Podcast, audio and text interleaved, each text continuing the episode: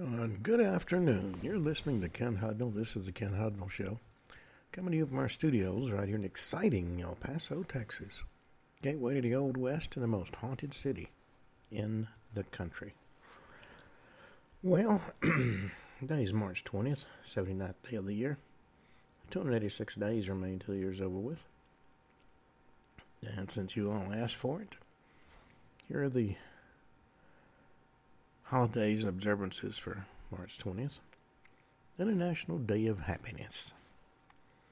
World Storytelling Day. National Ravioli Day. National Macaroon Day. National Kiss Your Fiancé Day. Won't You Be My Neighbor Day. Hufflepuff Pride Day. National Proposal Day. Run out and propose to somebody. National Snowman Burning Day. March Madness, of course, and National Introverts Week. And of course, it is National Women's History Month. All that having been said, the um, some interesting things happen on this particular date in history. In 673, Emperor Tenmu of Japan assumes the chrysanthemum throne at the palace of Kiyomihara in Asuka. 1206, Michael IV Autoreianos is appointed uh, ecumenical patriarch of uh, Constantinople. God speaks through him, don't you know? 1600, the Linkoping bloodbath takes place on uh, Maundy Thursday in Linkoping, Sweden. Five Swedish noblemen are publicly beheaded in the aftermath of the war against Sigismund. 1602, the Dutch East India Company is established. 1616, um, Walter Sir Walter Raleigh is freed from the Tower of London after 13 years of imprisonment. 1760, the Great Boston Fire destroys 349 buildings. 1815, after escaping from Elba, Napoleon enters Paris with an army of 140,000, a volunteer force of about 200,000. That began his hundred days rule before he got uh, defeated again, sent into exile again, and one of his close uh, associates poisoned him. Arsenic, don't you know? 1848, German revolutions of 1848, King Ludwig I of Bavaria abdicates. 1852, Harriet Beecher Stowe's Uncle Tom's Cabin is published.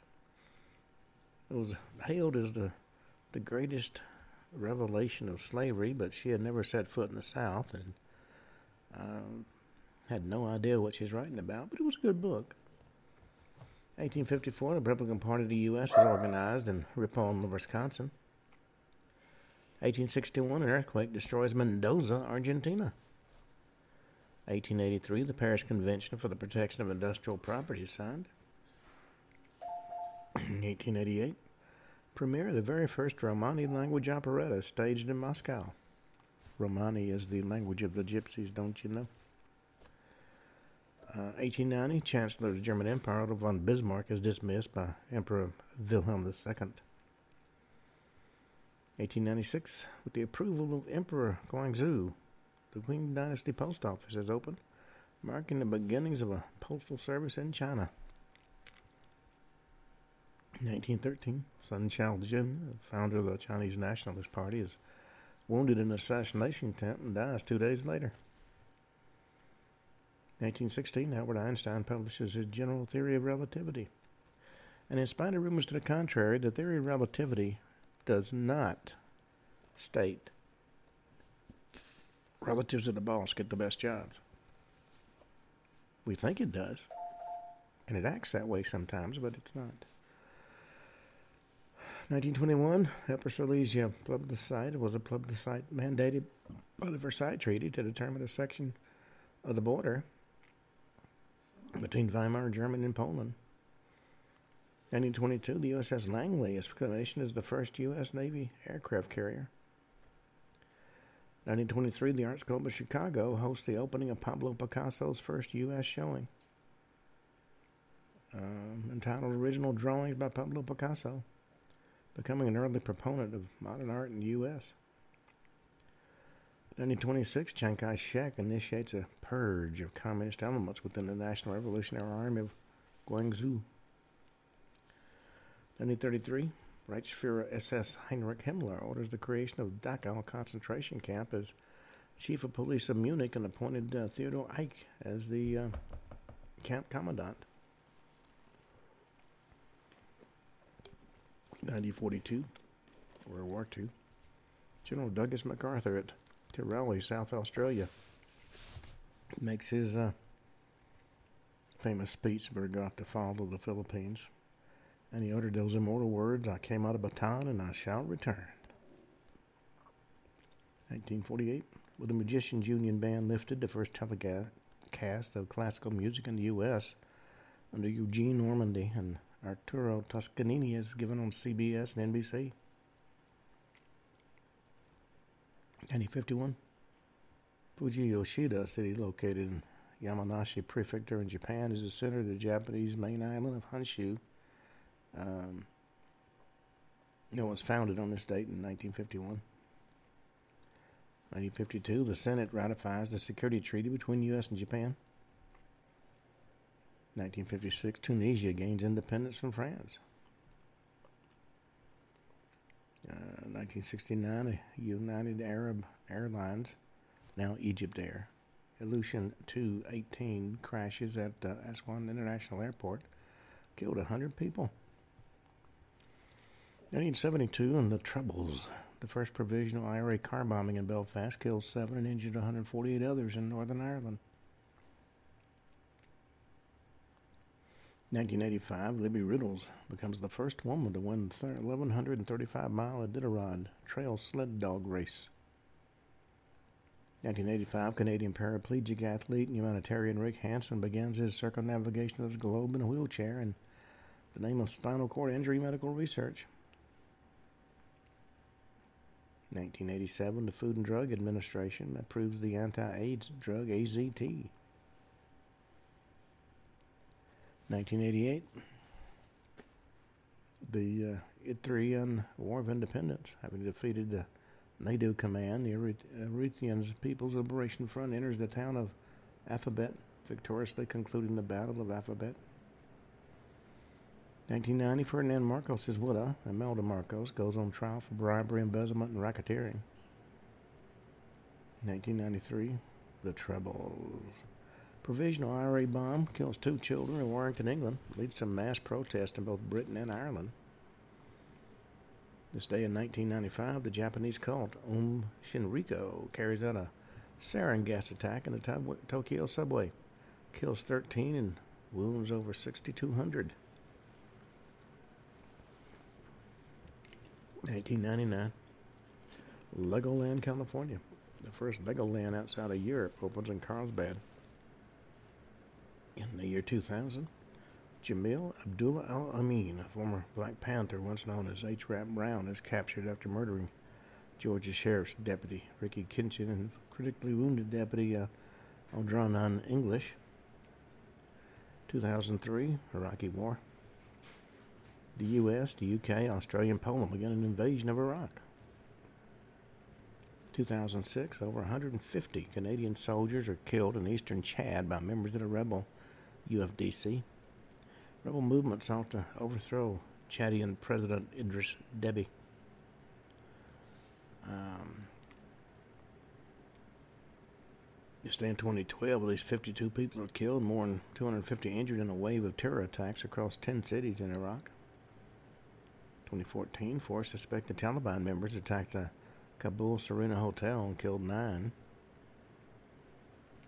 2015, a solar eclipse, an equinox, and a supermoon all occur on the same day.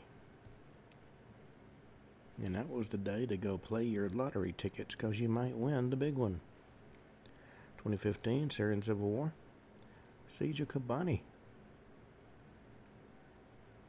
is broken by the People's Protection Units and Free Syrian Army, marking a turning point in the Rojava Islamist conflict.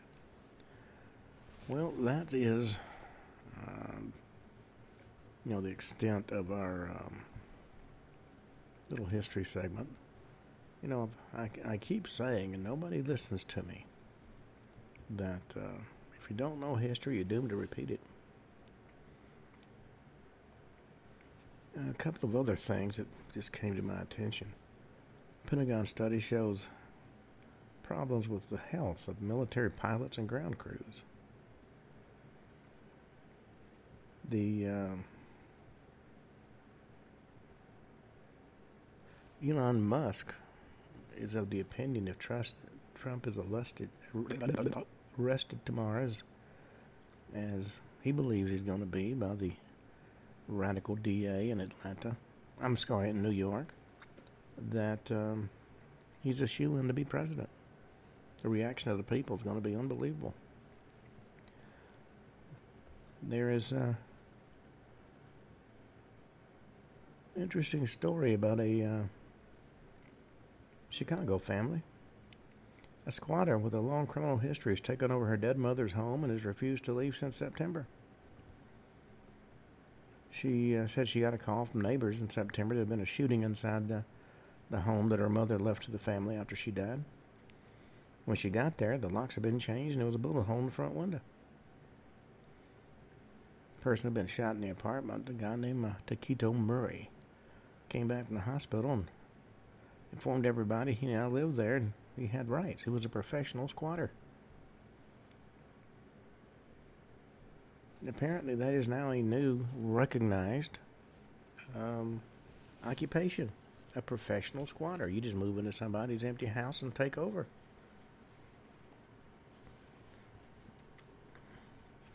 and of course what is our law enforcement doing about that nothing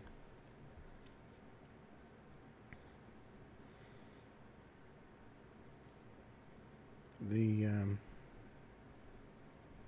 interesting thing. We got banks ready to collapse. We got people's homes being taken away from them by squatters. Another lady had uh, her life savings taken by the FBI. They don't know why they did it. They just knew they did it. And we got teachers promoting anarchy and anti-capitalism. And what does our administration do? Well, you know, uh, we we we made rules and folks don't want to uh, follow them. I mean, I don't know what we're going to do. You know, we'll see what happens with all that. We've been talking about uh, unsolved murders, and there have been a bunch of those. Now, this next story comes from Oakland County, Michigan. And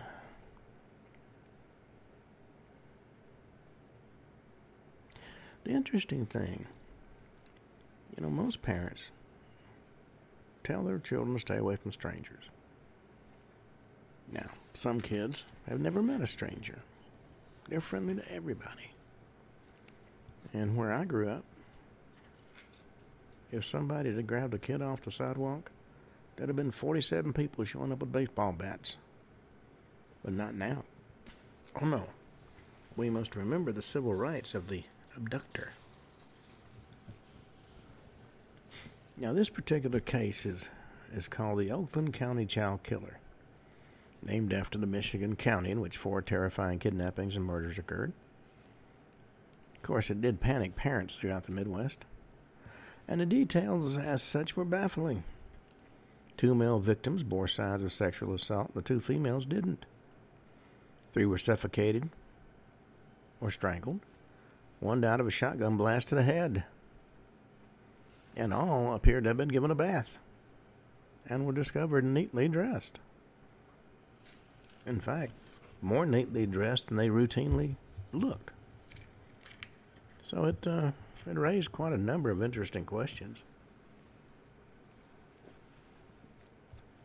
Now, 12 year old Mark Stebbins and his older brother, Mike, regularly hung out at the American Legion Hall at uh, Nine Mile in uh, Woodward. It's about a mile from their home in Ferndale, Michigan. The Veterans Organization was a safe place for the boys to spend time, and on one snowy Sunday in February 1976, they walked to the hall to play pool. Now, after a while, Mark, who everyone said was a good student who liked to spend time alone, said he wanted to go home and watch TV. And it was a path he had walked many times by himself, or and and with his brother. But on this particular day, he didn't get home.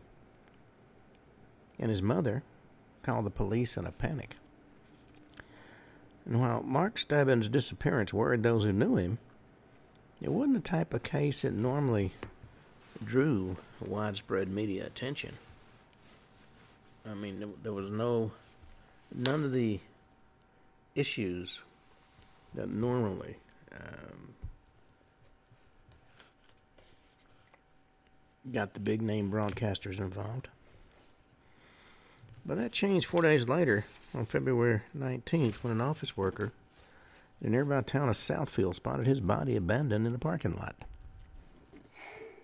Had rope burns on his wrist, but he wasn't bound, and it appeared he'd been strangled or suffocated at least the day before. Ferndale Police Chief Donald Gary told reporters the boy's body had likely been kept in the trunk of a car before being ditched in the parking lot. Not only had he been scrubbed clean, but his fingernails had been scraped by his killer. And as police investigated, Mark's family mourned. Months passed by, and the case slipped quietly from the headlines. December 26, 1976, a motorist found the body of 12 year old Jill Robinson in Troy, Michigan. She had left her Royal Oak home four days before after an argument with her mother over what to have for dinner. Now, that is a real, that is a topic you defend to your last breath. What you going to have for dinner? On the surface, it was tough to figure out uh, if Jill's death was related to Mark's. She died in a completely different manner shotgun blast to the head rather than asphyxiation. It's possible Jill was killed with a shotgun when strangulation failed to kill her. Some folks just don't have enough common sense to die. But a few striking similarities led police to believe that there must be some kind of connection. Like Mark, Jill was described as a loner, and it appears she'd been kidnapped and held for days before she was killed. And as with Mark, she'd been fed and given water to drink while held captive. The um, and her body, like Mark's, was dumped on a day it had snowed, helping to obscure a lot of uh, very important evidence. And in the killer's case, uh, pace picked up Next victim appeared just a week later, January 2nd, 1977, after leaving a party shop just four blocks from her home in Berkeley, Michigan, which wasn't that far away from the last murder. 10 year old Kristen Mihelich bought a magazine and was walking along a busy thoroughfare in broad daylight when she just vanished. And because her body been found so, Jill's body been found so recently, Kristen's disappearance was treated with far more urgency than the previous ones. Police helicopters swept the area, and officers canvassed the neighborhood looking for witnesses and clues, and of course found nothing. Week after Christine uh, vanished, police assumed the worst. And these fears were realized when uh, snow fell January 22nd, 1977, 19 days after she disappeared. Mail carrier Jerry Wozni discovered her body in a ditch along a dead end road in Franklin, Michigan. That was another town in Oakland County. He said, I saw a hand and it scared the hell out of me. He said it appeared the snow had been tossed on top of the body to make her difficult to spot. Headlines in the next day's uh, newspaper said slayings terrorized the county. Detroit uh, News offered a reward of $10,000 to uh, catch the killer.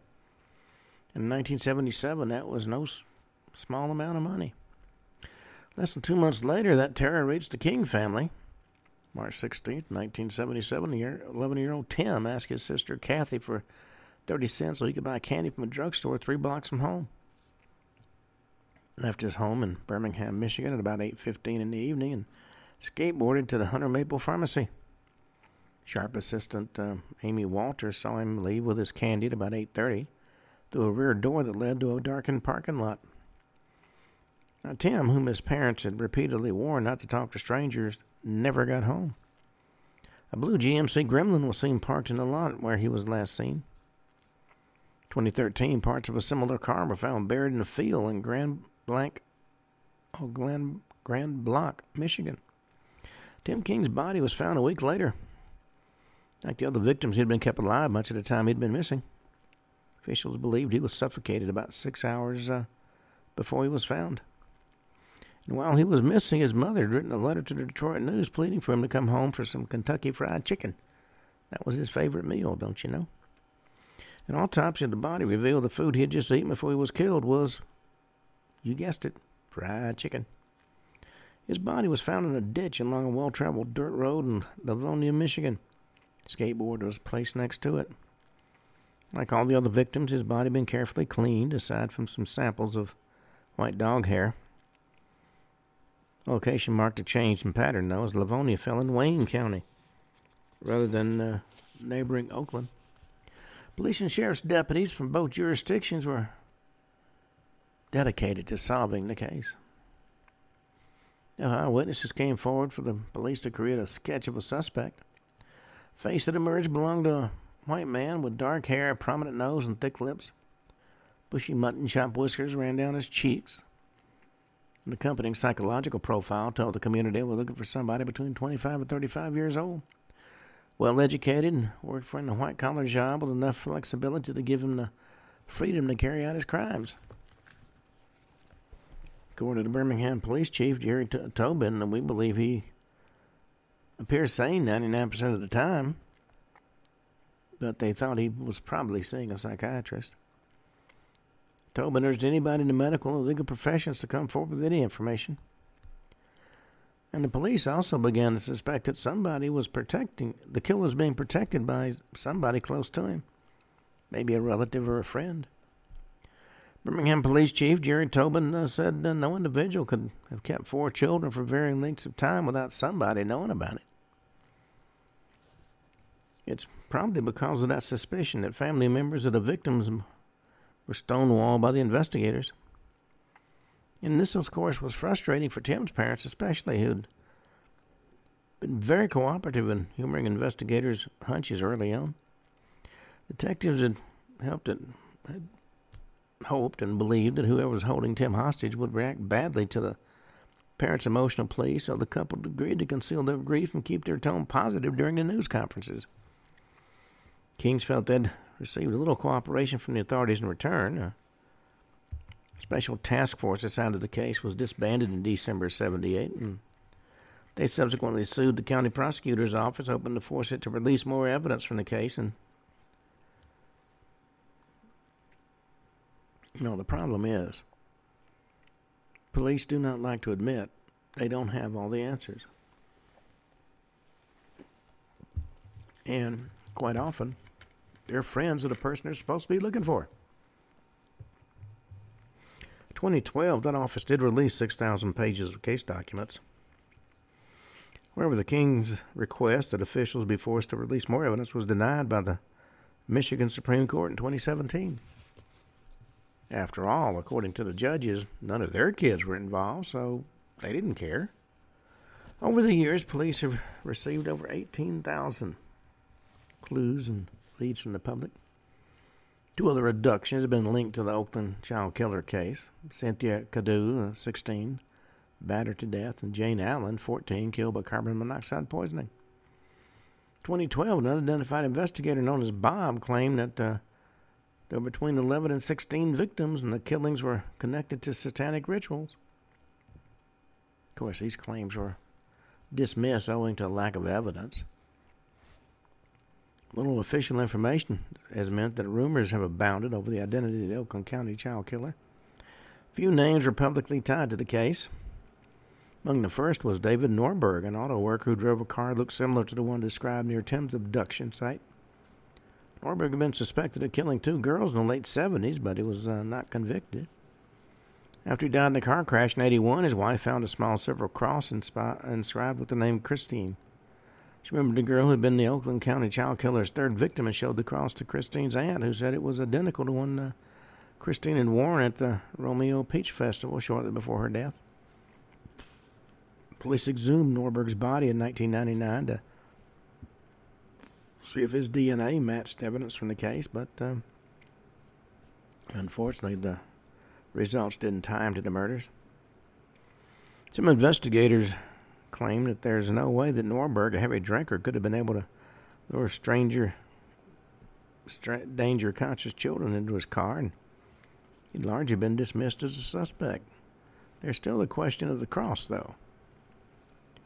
Convicted pedophile named Christopher Busch was on the short list for the King family and Erica McAvoy, Christine's half sister.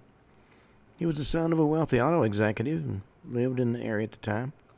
He was questioned soon after Tim's death. He admitted to investigators he was a pedophile. Also drove a car that looked similar to one spotted at one of the abductions.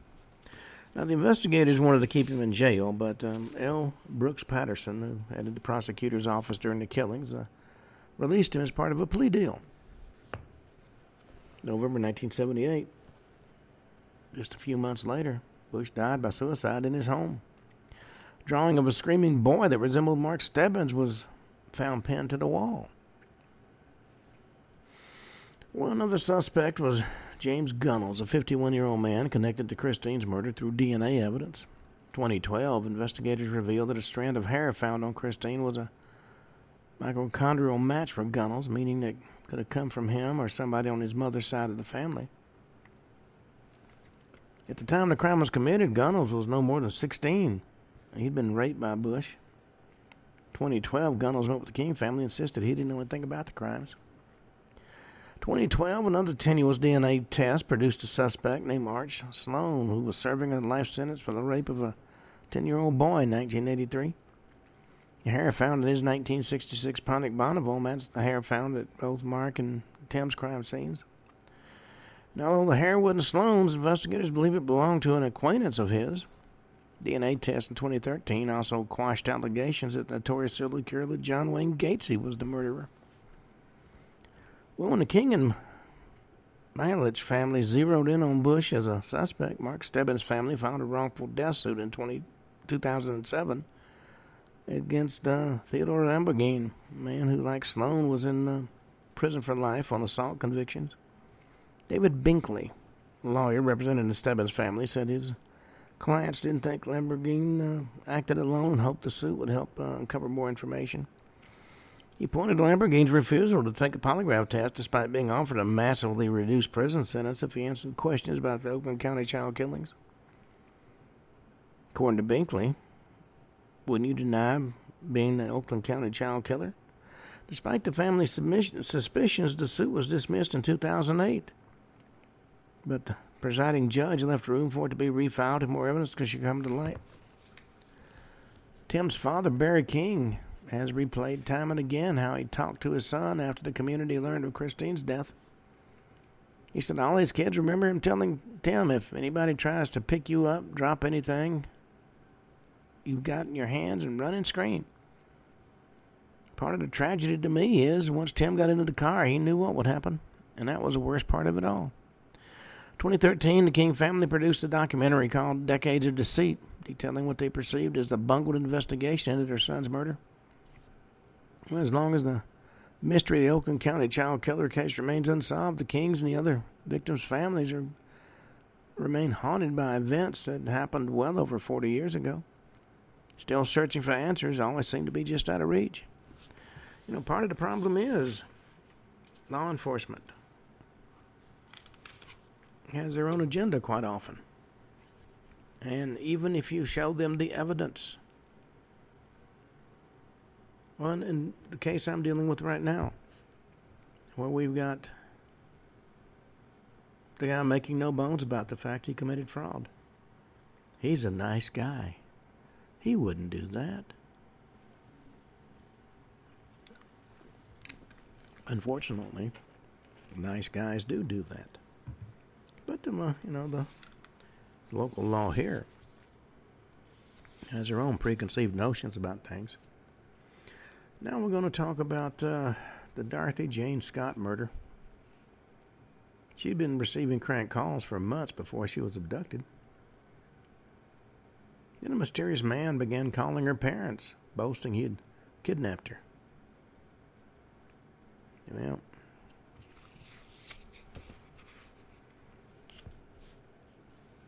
This story began with a telephone call. Dorothy Jane Scott picked up the receiver with a degree of reluctance and wariness that had recently become habitual. And a male voice said, When I get you alone, I'll cut you up into bits so nobody will ever find you. Well, she thought the voice sounded somewhat familiar, but she couldn't place it. She'd been getting alarming phone calls from an unidentified man for months.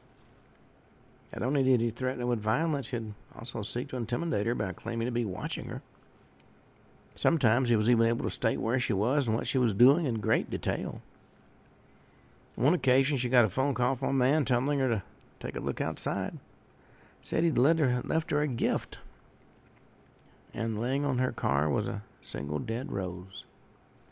Understandably, she was on high alert. And turns out she ever had every reason to be.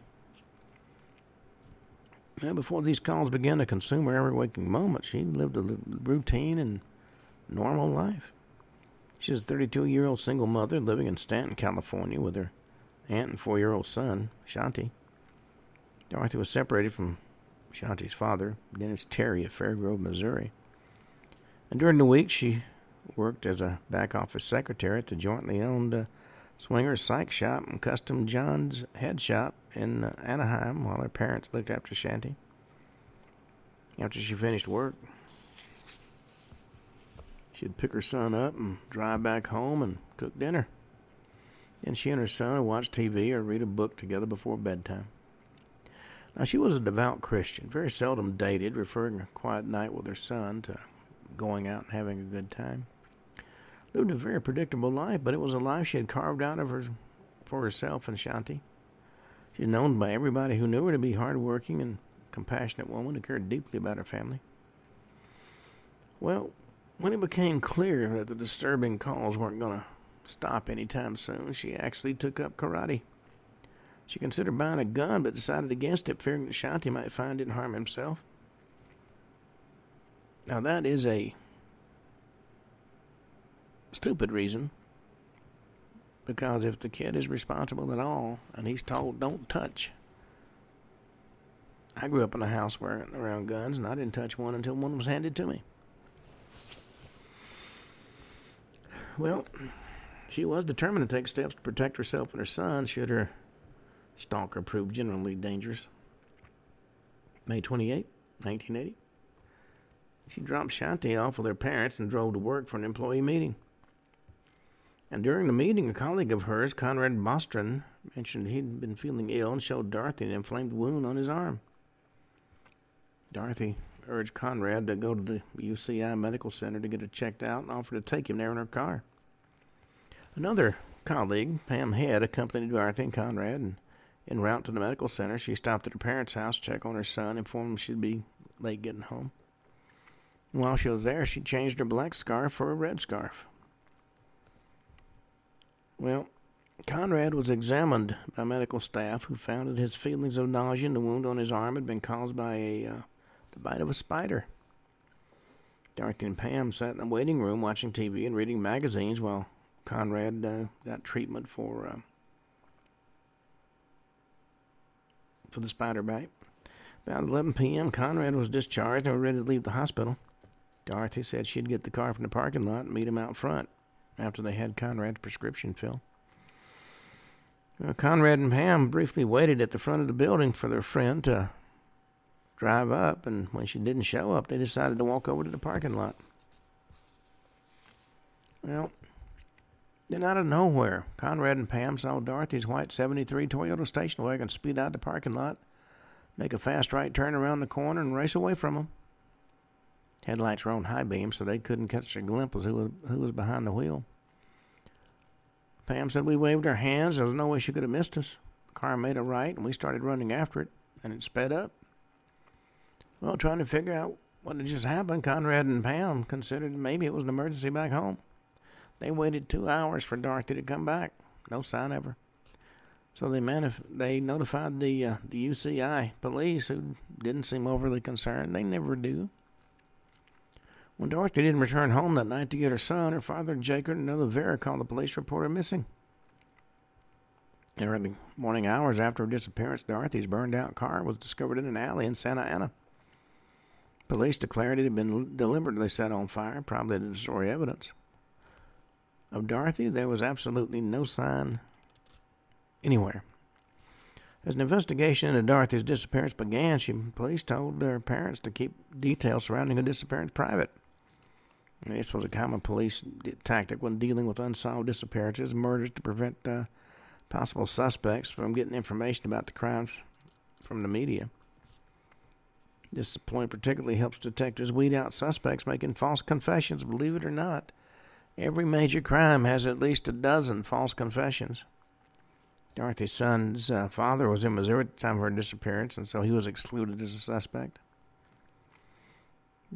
A few days later, the phone rang at Jacob Vera's home, and the voice said, Are you related to uh, Dorothy Scott? And Vera, who had answered the phone, said, Yes, I am. He said, Well, I've got her. Then he hung up. Next week, determined not to be quiet about his daughter's disappearance any longer, Jacob called the Register newspaper, now the Orange County Register in, in Santa Ana. The paper subsequently ran a story on Dorothy's disappearance. Same morning, the story ran. The Register's managing, managing editor, Pat Riley, got a an ominous phone call. Voice said, She was my love. I caught her cheating with another man. She denied having someone else. I killed her. Riley said the man revealed details about the disappearance that were not public knowledge. He somehow knew Dorothy was at the UCI Medical Center with a friend who'd been bitten by a spider. He also knew that Dorothy was wearing a red scarf and claimed she'd called him from the medical center. Well, Pam said that uh, that didn't happen and said Dorothy hadn't called anybody for that, that evening. She uh, did acknowledge there was a brief moment that evening when she and Dorothy weren't together. When Dorothy went to the bathroom shortly after going to the before going to the parking lot to uh, get the car. Riley said after a lot of years in this business, you get a feeling about people. The man that called me sounded like he was telling the truth. On the night of the murder, it's highly likely that the kidnapper followed Dorothy and work colleagues to the hospital and waited by her car. Maybe seeing her going into the hospital with another man was enough to drive him into a frenzy. Now, the fact that Dorothy couldn't place the voice implied that um,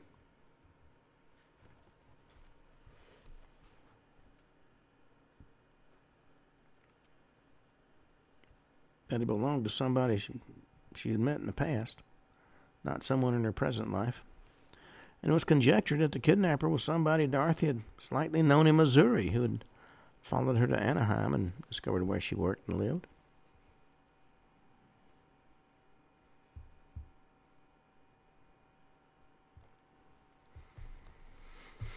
Alternatively, her kidnapper could have been a customer at one of the shops where she worked. Dorothy worked in the back office of both shops and had minimal contact with customers. Nevertheless, the kind of alternative lifestyle shop she, shop she worked in could have attracted some unusual characters. For long, torturous years, Jacob and Vera Scott uh, sporadically got taunting phone calls uh, after uh, phone call.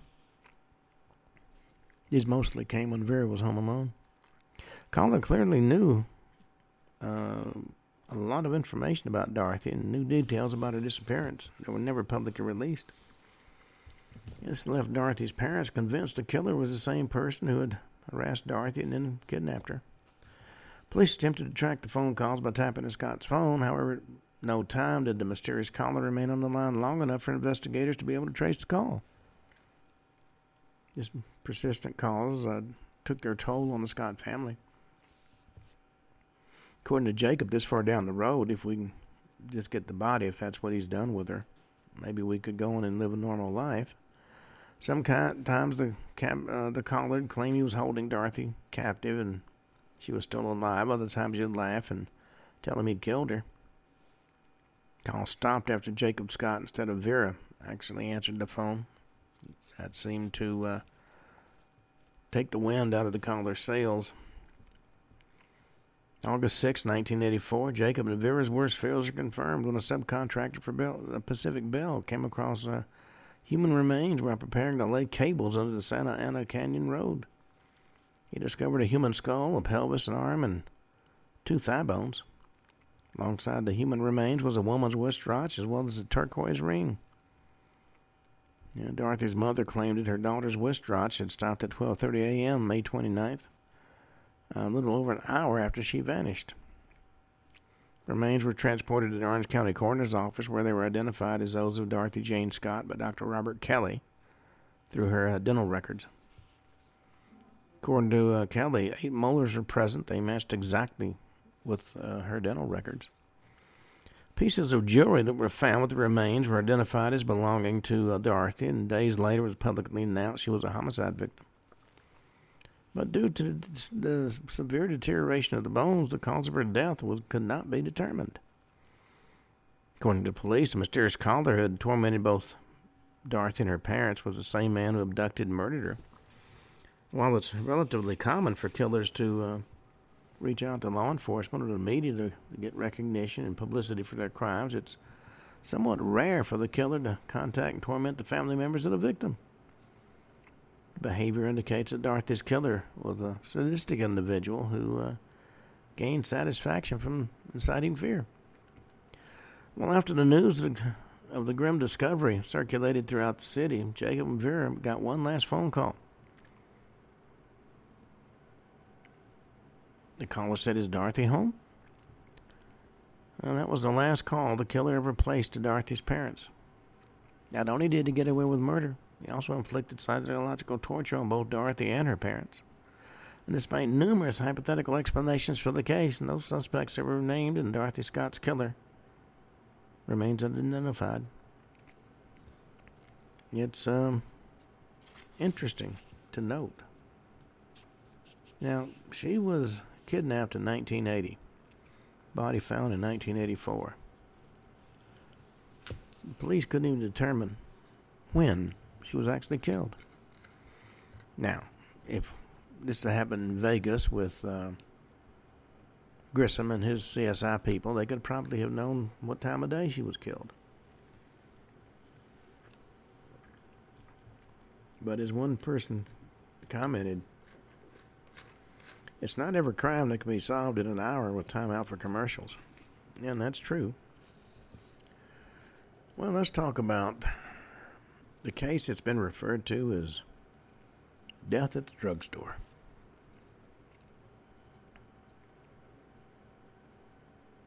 In September 1982, after taking the normally harmless drug Tylenol, people in Chicago started dropping dead. Yeah, it's uh.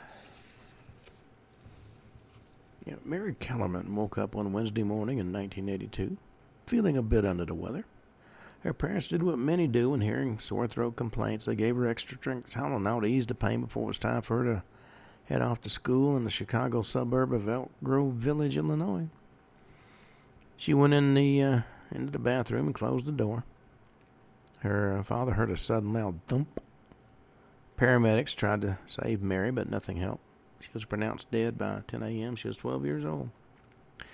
Across town, a 27 year old postal worker named uh, Adam Janus woke up sick enough to call in and uh, say he wouldn't be able to work.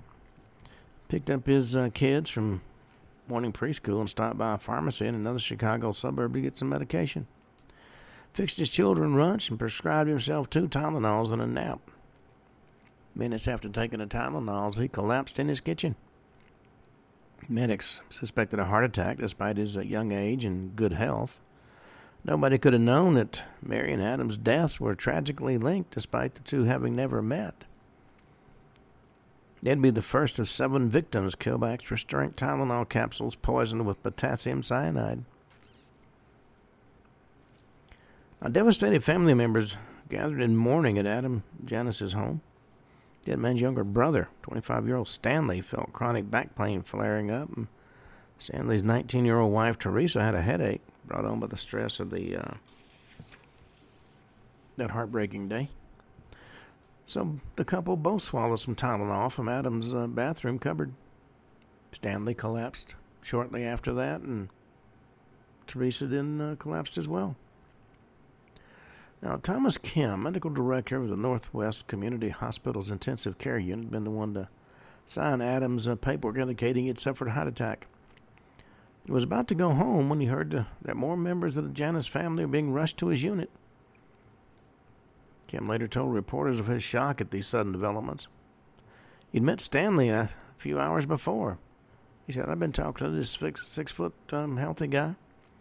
When he heard that Stanley's wife was also dangerously ill, he knew he was dealing with something far more sinister than a mere heart attack. That same day that Mary Kellum and Adam Janus died, which was September 29, 1982, 27 year old Mary Lynn Reiner suffered the same fate. It was 3.45 in the afternoon. Mary Reiner had given birth just days earlier and took some Tylenol. She collapsed and died shortly after that. When investigators uh, searched the Janus house, another woman, 31 year old uh, Mary McFarland, told her co workers at a Illinois bell shop in Lombard she had a headache and went into a back room to take some Tylenol. She collapsed within minutes and died. In hindsight, it's easy to see Tylenol as a common thread. However, for the investigators at the time, the use of this over the counter medication was so commonplace it didn't jump out as the cause of death. But Dr. Kim realized that uh, the victims all showed symptoms of potassium cyanide poisoning, and that included abdominal pain, dizziness, and heart failure. Cyanide robs the heart and nerve cells of oxygen, muscles seize up, and the body convulses, and the heart rapidly weakens until it stops completely. Blood tests later confirmed Kim's diagnosis, and as he later reported, he paced his office trying to work out how these disparate people had all been exposed to the same toxin. Well, by the end of Wednesday, barely 12 hours after Mary Kellerman was pronounced dead, two suburban firefighters who had been monitoring chatter on the fire radios they kept in their uh, home started comparing notes on the phone. They shared their theories with Dr. Kim and knew that Janus had taken Tylenol but hadn't known about the other victims. The authorities retrieved the red and white bottles from all the victims' homes and realized they came from the same lot and shared expiration dates. Nicholas Pishos, an investigator for the Cook County Medical Examiner's Office, had studied cyanide in a college biology class. He and Chief Medical Examiner Edmund Donoghue uh, were discussing the murders over the phone when Donoghue remembered the cyanide had a distinctive almond smell. Pishos opened the bottles and he said, I poured them out. Nothing looked out of the ordinary. Everything was capsules. But as I was pouring them out, I could tell there was a strong smell of almonds. And I opened the second bottle and I said, You know, the first one smells like the second one almonds. Lab tests confirmed that whoever was behind the tampering had made a gunless game of Russian roulette. In each bottle, a handful of the capsules had been emptied and replaced with a lethal dose of cyanide. Between 5 and 7 micrograms of cyanide is fatal, and the contaminated capsules contained as much as 65 milligrams of the poison, several thousand times more than the fatal dose. People who con- consume these capsules typically collapse within minutes. Well, by Thursday, just one day after the first deaths, the media were warning all of Chicago and soon all the country about the Tylenol connection. Chicago police, worried that residents might miss the news, and went through the streets broadcasting the message over loudspeakers. Investigators for the FDA warned consumers to avoid buying Tylenol, not to take uh, any they had in their house. Pharmacy owners pulled the drug off their shelves, and Johnson & Johnson's, the parent firm for Tylenol maker McNeil Consumer Products Company offered refunds to panicked customers. Well, McNeil officials ruled out tampering during production. The company routinely kept a random sample of pills from every lot produced, and they tested the lot in question, MC 2880, expiration date April 1987.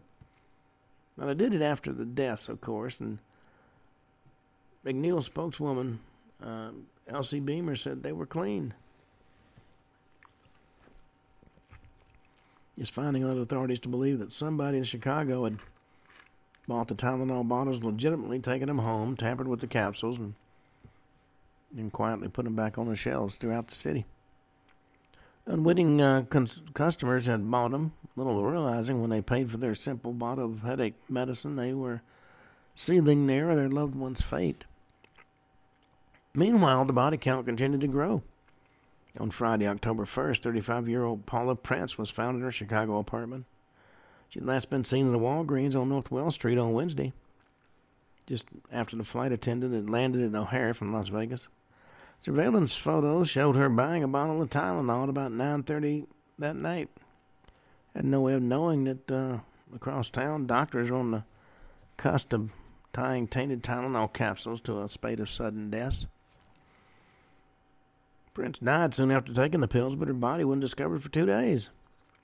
His sister was supposed to meet her for dinner, and uh, Paula Prince didn't answer her phone. A uh, friend and fellow flight attendant made that report. Uh, her name was Joan Ahern. According to Richard Brzeczek, superintendent of the Chicago Police Department, Paula Prince had gone to the bathroom to remove her makeup and popped the meds while in there. She said the he said the Tylenol bottle was still sitting open on the vanity. Took it to the bathroom. By the time she got to the threshold of the door, she was dead. Well, as panicked as Chicago was, the rest of the nation could take comfort knowing the attack appeared to be isolated. Until it wasn't. A few days into the high profile investigation, news spread that other victims were falling ill nationwide from various poisons, including rat poison and hydrochloric acid. Authorities investigated and found these incidents were caused by opportunistic copycats. Seemed that anybody with a grudge was jumping aboard the pill tainting bad wagon.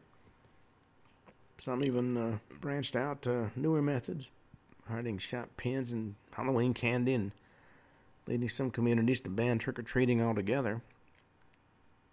The FDA tallied more than 270 different incidents of copycat tampering. Well, as soon as the method and means were pinpointed in the Tylenol poisoning case, the police expressed confidence the perpetrator would be swiftly apprehended, but that didn't happen.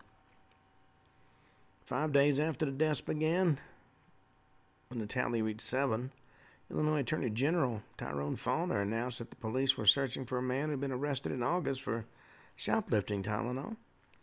Seemed a promising lead on the surface, but uh, found tempered public expectations. He said, We're not quite sure what to think. Sometimes people steal anything. They may have just been stealing Tylenol in order to steal it. Shoplifter's story made big headlines, but was quickly discounted. It turned out he'd been behind bars since his August arrest. It is one of several fruitless leads that were uh, pursued. Investigators also sought to interview disgruntled employees with both Johnson and Johnson and McNeil took notes on tips about suspicious looking customers. and One pharmacy employee was arrested after police got a tip he kept cyanide in his house. Well, the man was eventually cleared after the supposed cyanide turned out to be a non toxic cleaning agent. More than a hundred investigators, including those who had helped build cases against the serial killers Richard Speck and John Wayne Gates, Gacy, joined forces to try to solve this particular mystery. Investigators weighed theories that were more than one ca- uh, capsule tamperer. Hypothesis uh, suggested because some of the capsules declared have been modified, while the spiking of others was far better disguised. But no matter how sophisticated the investigation was, everybody came up empty handed. Well, one of the most promising early suspects was a man named Roger Arnold, who had looked alongside the father of one of the victims in a Jewel Food store warehouse. Arnold, who was 48, was arrested in October of 82 after a tip off he had had cyanide in his home. Police interrogated Arnold for three days, after which they dismissed any link between him and the Tylenol deaths. Arnold considered him, his life ruined, however, and wanted revenge against the secret informant. January of 1983 targeted Chicago man he believed had directed investigators his way. Arnold shot and killed John Stanisha 46 year old computer consultant, father of three, who police say was never an informant. Arnold lamented the death years later, said, I killed a man, a perfectly innocent person. He was in prison at the time. He made this confession over the phone. I had choices. I could have walked away. He served 14 years of a 30 year prison sentence and died in 2008. Um, John Stanisha has been referred to by many as an eighth Tylenol victim. The most likely break in the case came courtesy of uh, an extortionist. Within two weeks of the death outbreak, Tylenol's makers Johnson and Johnson got a letter promising to stop the killings for a million dollars. The letter immediately given to the FBI was traced to James Lewis of New York City. Lewis didn't want the money to be paid to himself, but into the account of a businessman whom he claimed had uh, swindled him and his wife. Lewis served 12 years for extortion, but he was never been tied directly to the Tylenol deaths. Nevertheless, he still routinely appears as a front runner on the list of suspects, largely because nobody else has emerged to displace him. And there are certain suspicious factors. At one point in his checkered past, Lewis and his wife Leanne had imported pill making machines from India, and when he and his wife had first moved to Chicago, they had lived under false names as Robert and Nancy Richardson. Well,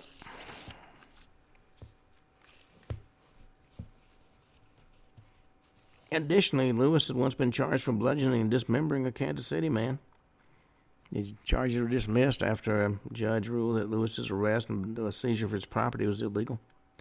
Recently, as 2009, federal authorities searched Lewis's home, hoping to discover new clues. Of course, nothing was found. 2010, Lewis published a novel titled Poison, The Doctor's Dilemma. It concerned people dying after unknowingly drinking poisoned uh, water. Two years later, the FBI took a DNA sample from Ted Kaczynski, the man famously dubbed the Unabomber for mailing 16 homemade bombs that killed three people and injured more than 20 others between 78 and 95. In prison since 1996, Kaczynski was on the police radar because he uh, lived with his uh, parents in suburban Chicago during the Tylenol murders. Every lead led to big headlines, but of course, nothing panned out. The only solid progress ever made in the case involved packaging. Within days of the death, legislators proposed new laws requiring manufacturers to seal drug containers. Little foil seals are now commonplace, but prior to the Mary Kellerman collapsing in her bathroom, all that stood between a malevolent uh, would be tamper and a stranger's medicine was a twist off lid and a wad of cotton. Well, Pishos, who was one of the original investigators, recently lamented the killer remains nameless after all these years. He said it's frustrating to everybody, more so for the families who were victims, not able to put this person to person behind bars. Well, on that note, we come to the end of today's show. We'll be back tomorrow when once again you'll be listening to Ken Hudnall on the Ken Hudnall Show. Until then, have a truly great evening.